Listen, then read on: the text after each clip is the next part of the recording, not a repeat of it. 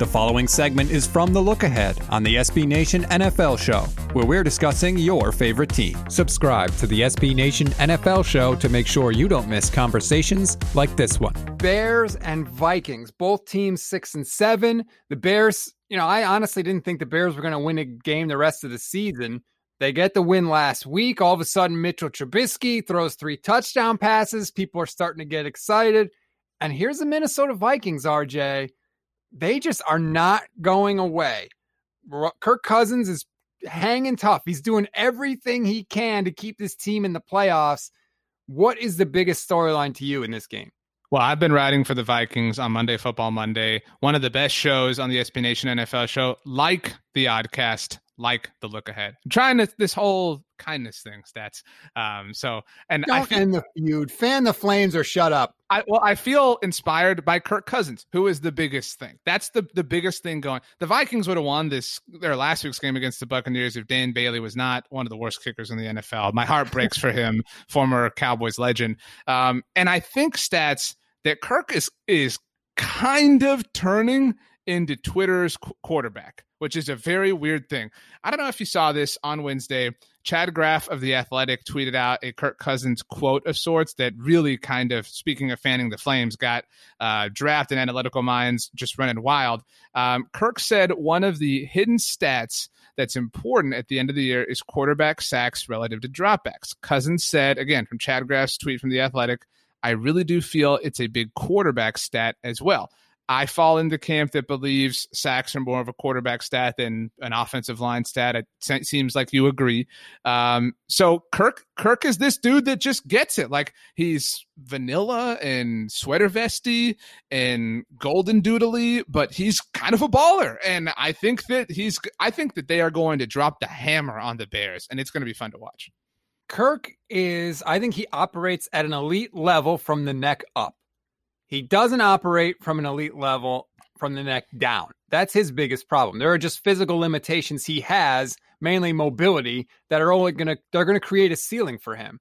But I mean, the dude can play. Like he's not the best quarterback in the league, but I argue I tried to come up with a quick, like top of my head top 10 list. I think Kirk's in the top 10 this year. But Kirk is a baller, man. And you're right. Like Kirk embraces a lot of things and is so both self-aware and unself-aware that it just doesn't matter.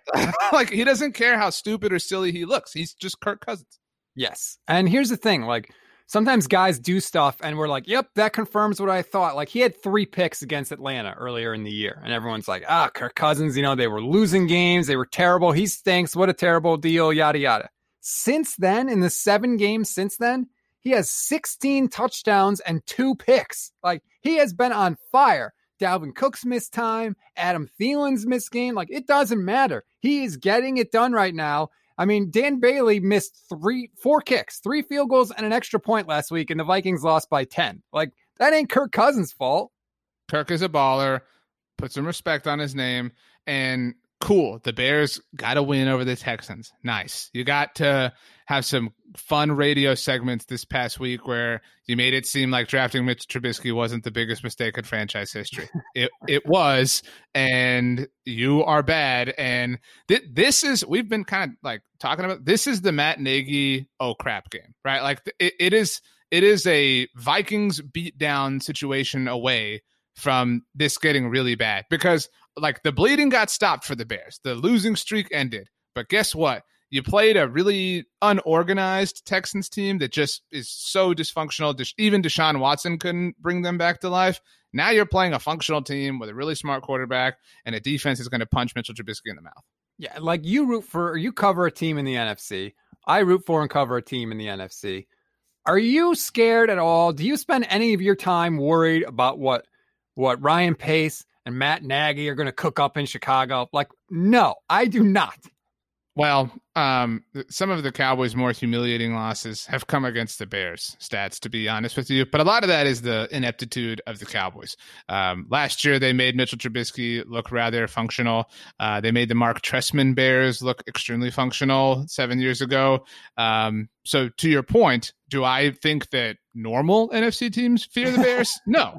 Uh, but I think the Cowboys find a way um, because that's who they are. The Vikings are favored by three and a half in this one. Are you going to be bold? I just said a lot of nice things about the Vikings. The worst thing that they have going for them is Dan Bailey. I will take Minnesota to cover, but I think that Dan Bailey might screw us over here and they only win by 3 because he misses an extra point or something wonky. Yeah, that that that extra half point is definitely giving me agita right now.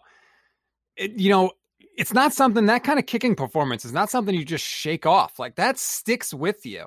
I, oh God, I just can't do it. I have no respect for the Bears whatsoever. so I'll give the points, but I don't feel comfortable about it. I'm not liking that one.